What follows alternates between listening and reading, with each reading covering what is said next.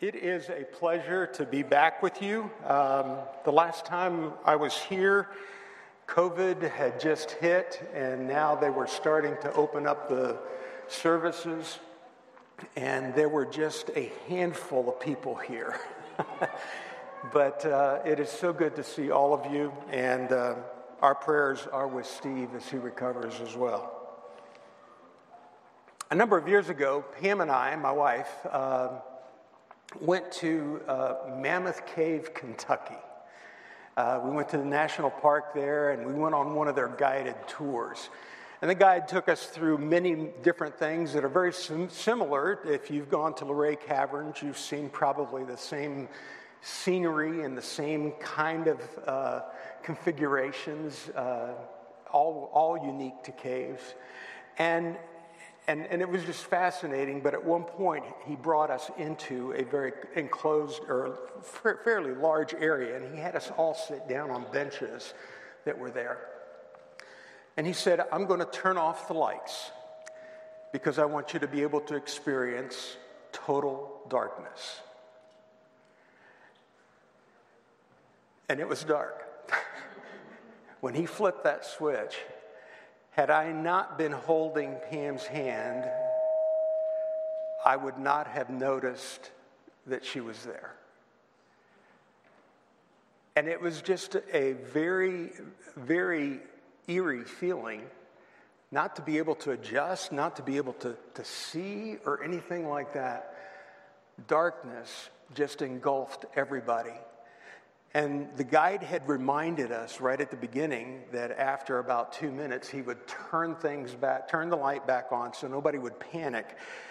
But man, I'll tell you what, you just found yourself imagining, you know, if, if I were alone in such darkness, I wouldn't know what next step to take. I wouldn't know where to go. I wouldn't know what to do because I don't know what's there. And it's terrifying. And the reality is, folks, that in our culture today, so many people are dealing with that kind of darkness in their lives, aren't they? COVID has affected the entire world, but it has had a farther impact than just killing people and sending them to the hospital. Just this morning, I was reading an article where uh, that was saying that there have been mass shootings both in Austin and Chicago and Savannah over this past weekend and several people have died, and multiple n- numbers of people have been injured severely. And while there is personal responsibility that the culprits needs to, need to shoulder, there's also the unpleasant reality that all of this hunkering down and isolation over the past 12 months has wreaked havoc on the entire world. Recently, I was talking to Neil Wheeler from Waypoint, and he shared with me that according to this uh, Center for Disease Control, in 2019, the average number of people in the U.S. that were, dis- uh, that were struggling with anxiety and uh, depression was around between 11 and 16 percent. But post COVID, that number has skyrocketed to 46 percent. There seems to be an increase in suicides. And some people here may be struggling with depression, even though you came in with a smile. And others of you may think, you know, I understand. I've struggled with thoughts like that too. And still others deal with other emotions like deep bitterness and anger over the past that have just come boiling up over through, the, through this isolation. And it spills over into everything that you say and do. And the darkness can actually get too dark if there is no light if there is no hope. And still others are overwhelmed with physical darkness.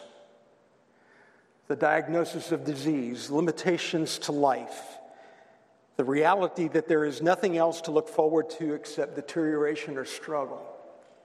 Several years ago, my mom, who died in 2006, was visiting with a neurologist, and she heard him say, and I was sitting in that uh, office with her, she heard him say the word Alzheimer's as she was dealing with cognitive dementia.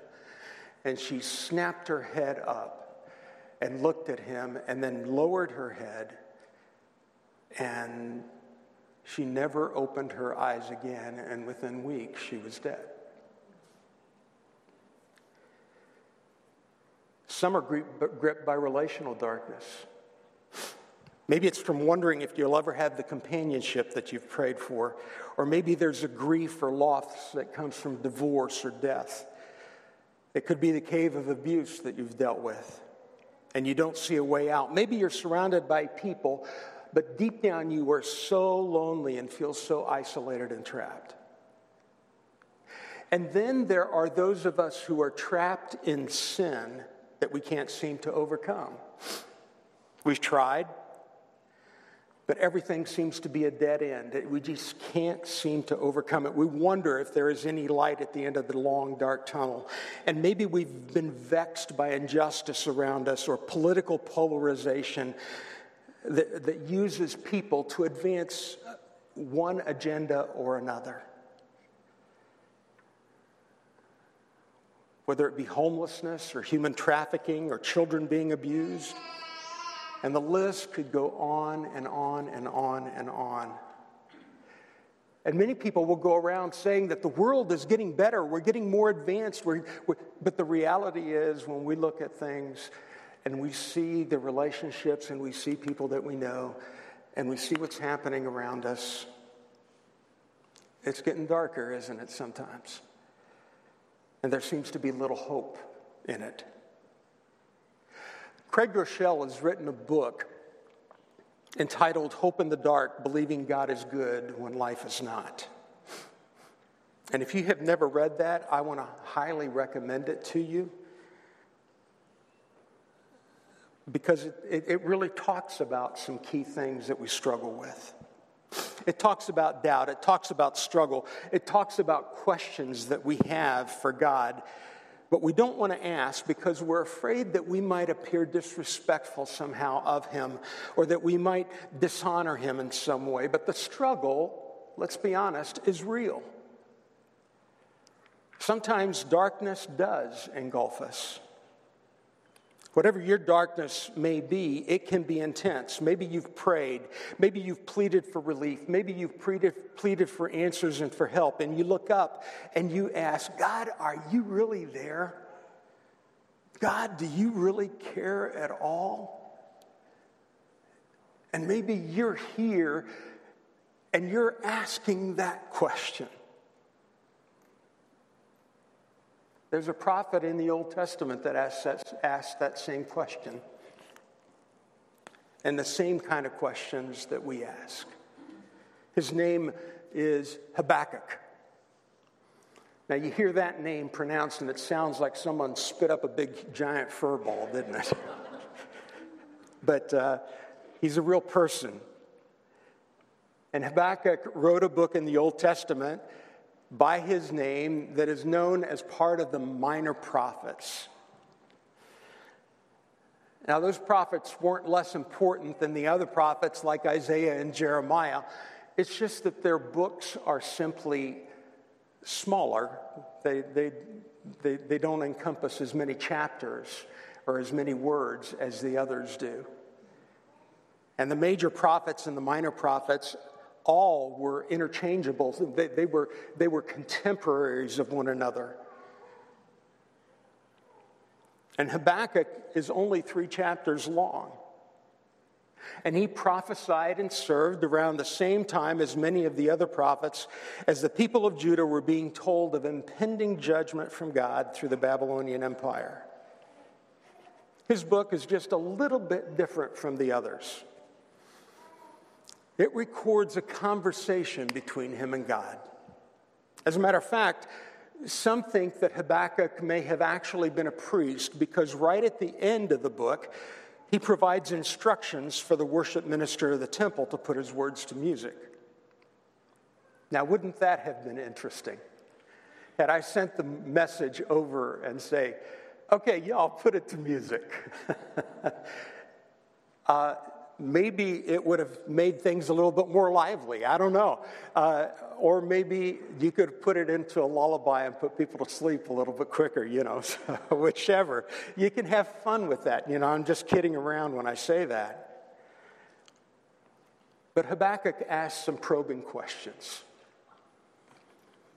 In chapter 1, verse 2, he says, How long, Lord, must I call for, to, for help and you do not listen?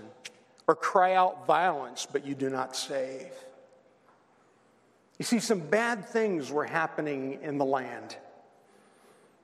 People were being treated unfairly, but most were not following God at all. They were just going about their own business and ignoring God completely.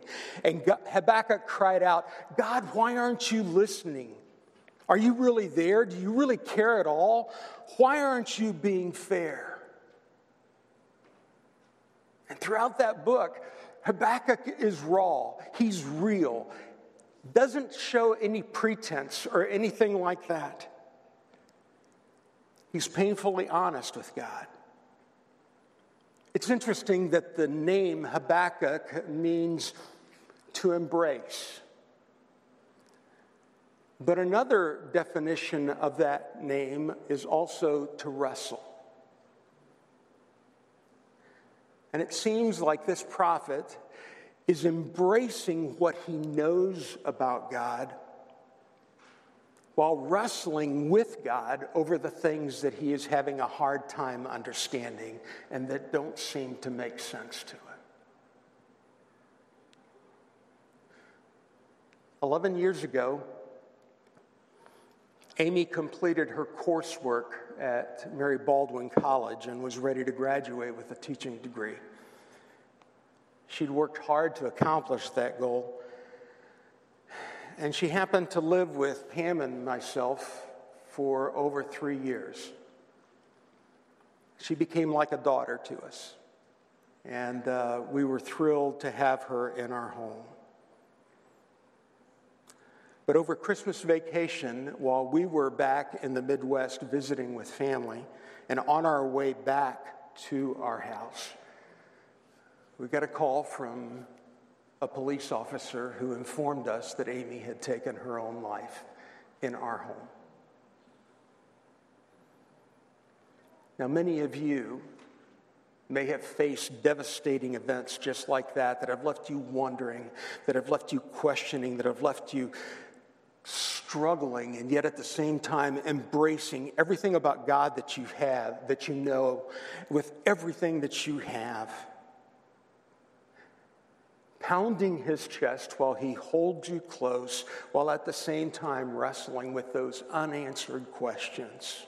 God, if you're so powerful, why didn't you stop this? If you're all knowing, why didn't you help us know and prevent this? Why? Why? Why?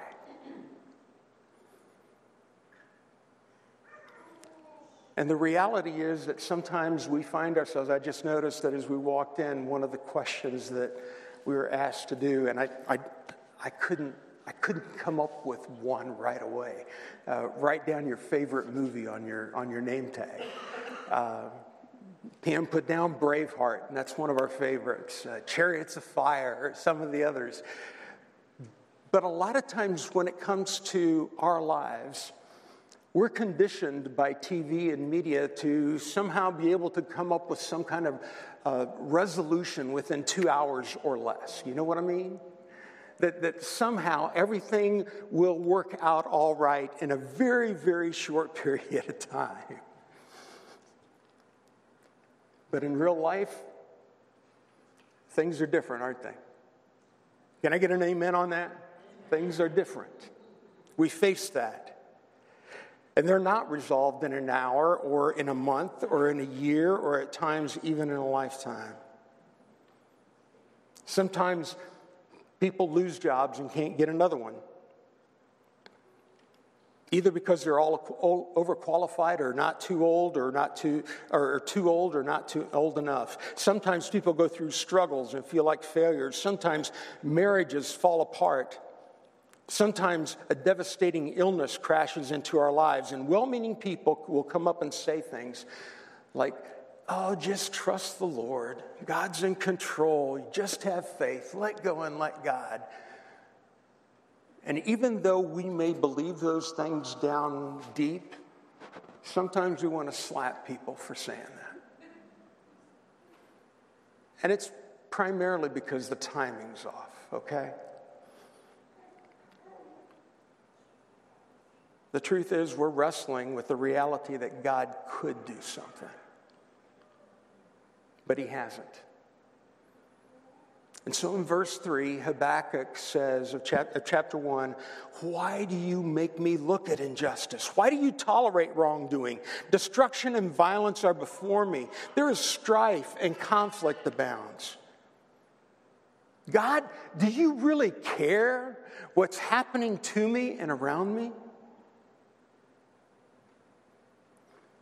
You see, the people in the Old Testament asked those same questions that we ask today.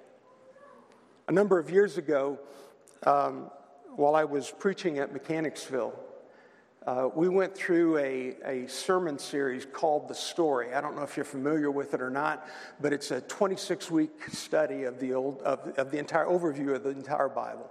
It's a great, great, great thing. I saw some of you nod your heads, and, and it was, it's, it's, really, it's really a fun thing.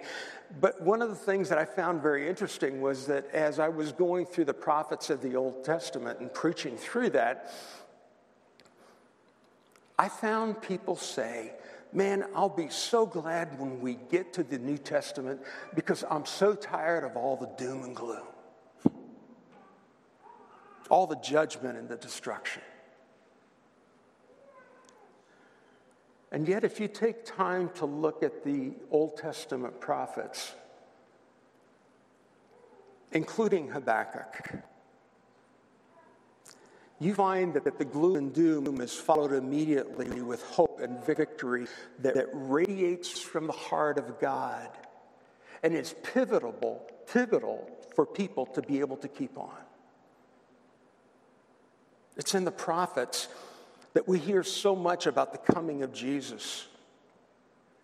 It's in the prophets that we hear about the salvation that God is preparing for everybody and that we're able to enjoy today because of his relentless love for us. It's in the prophets that we learn about that love, even when we rebel. It's in the darkness of everyday life and in the backdrop of horrific events that hope shines brightly because God is. He is alive. And all our lives, He has been faithful. It's in the darkness of everyday life that we still ask God why. We ask if He cares about what's happening to us and around us, just like the people of the Old Testament did. And C.S. Lewis said it so well. God whispers to us in our pleasures, He speaks to us in our conscience, but He shouts to us in our pain. It is His megaphone to rouse a deaf world. And I might add to that, it is His means for us to see Him as our only hope. Now, let's be honest, though. Some of us are conflict avoidance, aren't we? We don't like to deal with stuff like this. It makes us uncomfortable, it makes us squirm a little bit. And sometimes people go so far as to actually deny those kind of questions and pretend that they're not there. But we need to face reality, folks. Sometimes life does get messy. Sometimes it's unfair. Sometimes it's horrible. And pretending otherwise is a farce. But there are others who take it to another extreme. Because something has happened, they decide that they just get angry at God and walk away from Him. And maybe, maybe you're in this room, but you're ready to do that right now.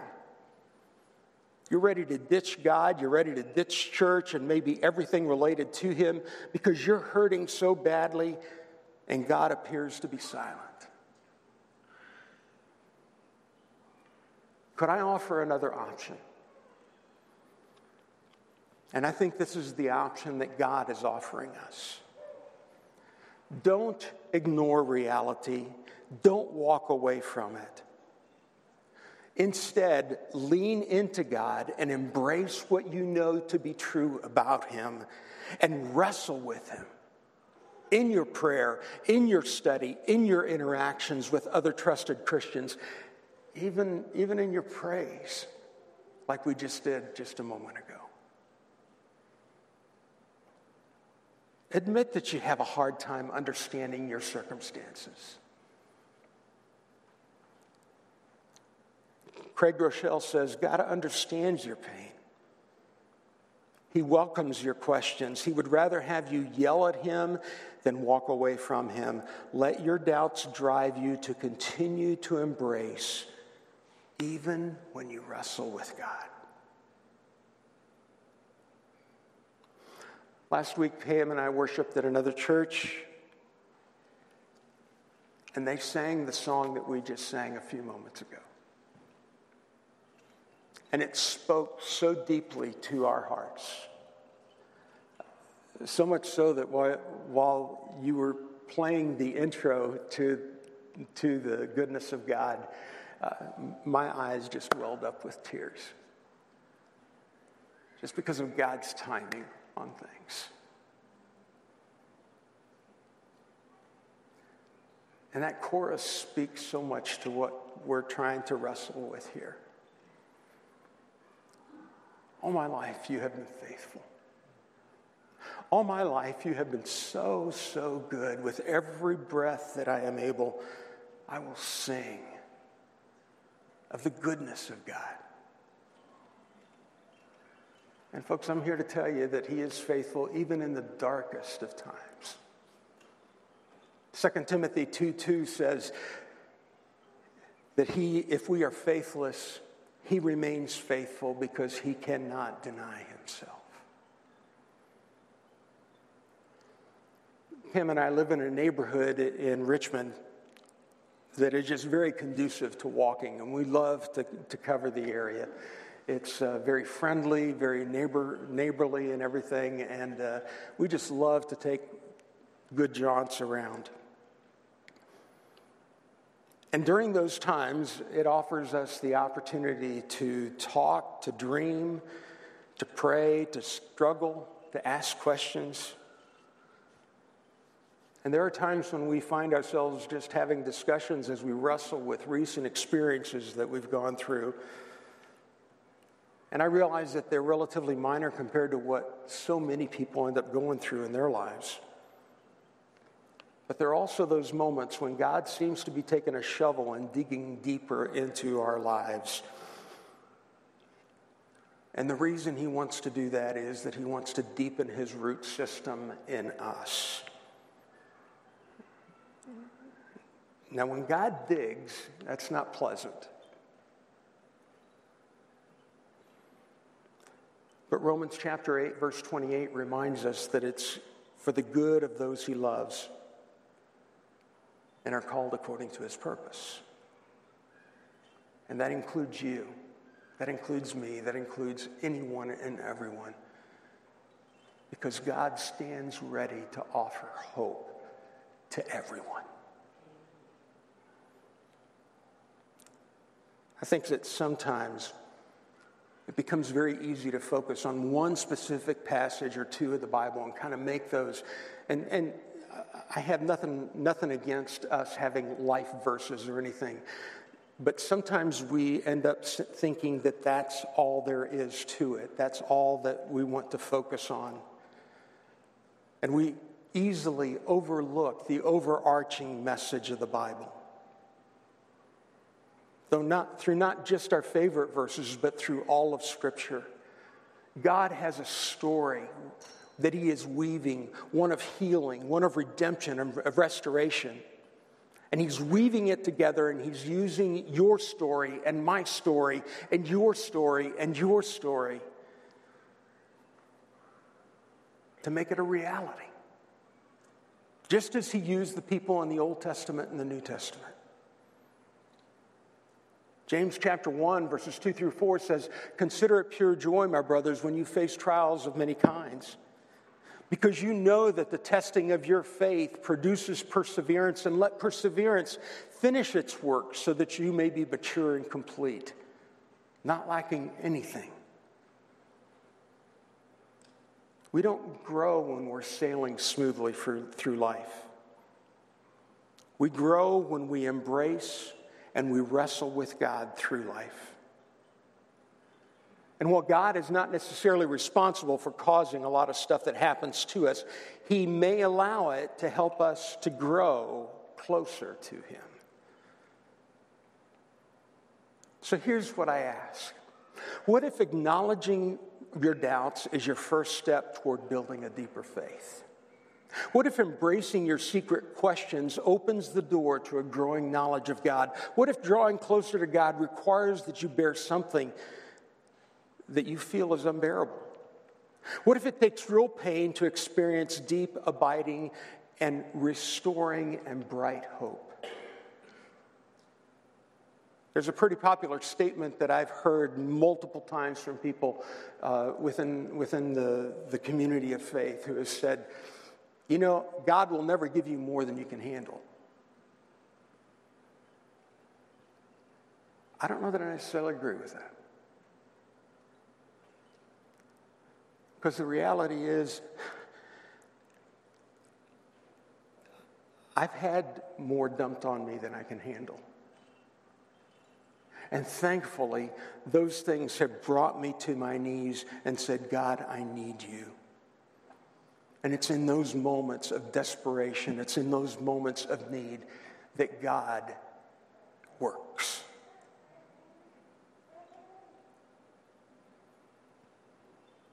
You see, God is never mean, but He's purposeful. And He always works to draw us all closer to Himself. Maybe it's a relational or a physical or an emotional issue, but for every single one of us, Bottom line, we deal with sin issues. Sin is not something that we can resolve on our own. It's overwhelming. And it can only be overtaken and removed by God Himself. And He made a way for that through the death of His only Son on the cross. The crucifixion and the resurrection of Jesus are his stamp of saying, I've got it when it comes to your sin. I can take care of it. I can give you hope in a hopeless situation. And we are saved for a life that matters now, but also for eternity. It doesn't matter who you are, what you've done, how much you hurt, or how bad your life has been. The Bible teaches that everyone who calls on the name of the Lord will be saved. And your life matters and has purpose now, regardless of what you're going through. And somehow, God is able through His Spirit to give meaning and purpose to your story as He continues to write His. And so we call on Jesus. And that's our response to what He's done for us. And our calling to, on Him includes choosing to believe that He is the one, only one sent from God and God's only Son. It also means that we choose to repent, to turn away from a life that has been in rebellion to Him, both in big and in small ways. It involves confessing Him as Savior and ruler of our lives. And it calls for us to be baptized into Him, allowing for Him to cleanse us and to clothe us with the presence of His Spirit so that we can no longer be shattered. But instead, we are beautiful, restored vessels through whom his glory and his hope shines. So, my question is Is God really there? Is he really there in the hurt and in the pain, in the struggle? Absolutely. We simply need to call out to him. We simply need to cry out to him. We need to lean into him. He will come running And just like the guide who flipped the switch on, he is the hope in the dark. Father, we come to you right now thanking you for all that you are. Thank you that you are the living hope. Jesus, thank you for all that you have done. And we celebrate you, we worship you. And we ask that you would help us as you dig your roots deeper into us. May we be reflections of your hope. May we be reflections in the darkness of this world and show your light to others. In Jesus' name we pray. Amen.